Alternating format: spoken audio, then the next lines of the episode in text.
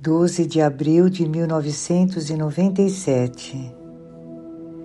Minha paz eu te dou, Vassula. Vem ouvir tua Santa Mãe.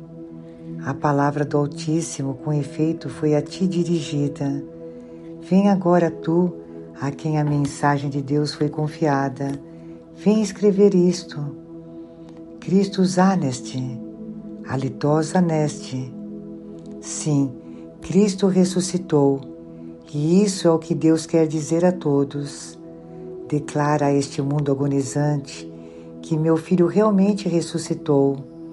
Prega um Cristo ressuscitado, meu anjo, porque muitos em tua geração não reconhecem esta verdade por causa de seu racionalismo.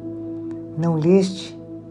As mesmas pessoas que se vangloriam de suas conquistas mundanas pensam que têm tudo o que desejam e que estão na glória, enquanto possuem os reinos mundanos. Eles estão cheios de sua própria importância, em lugar da plenitude do Deus Trino. Eis porque a terra está nesse tumulto e tanto sangue inocente é derramado. Mas esses são também os sinais dos tempos.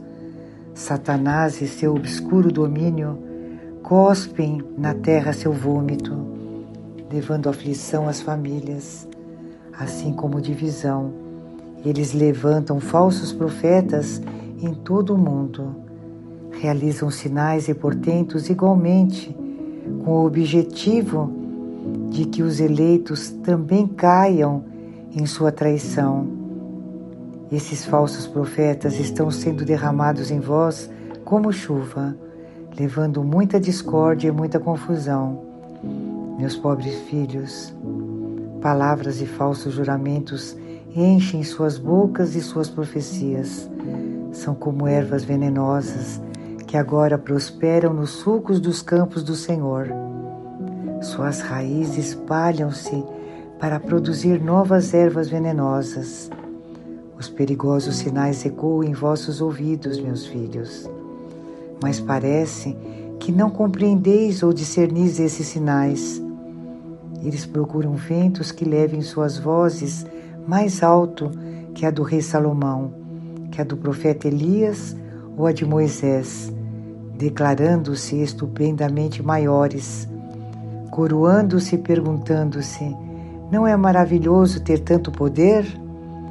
Estai prevenidos para não ser desenganados e possa Deus dotar vossos corações de discernimento, para que Sua glória, que é oferecida diante de vossos olhos, vos atraia para a verdade.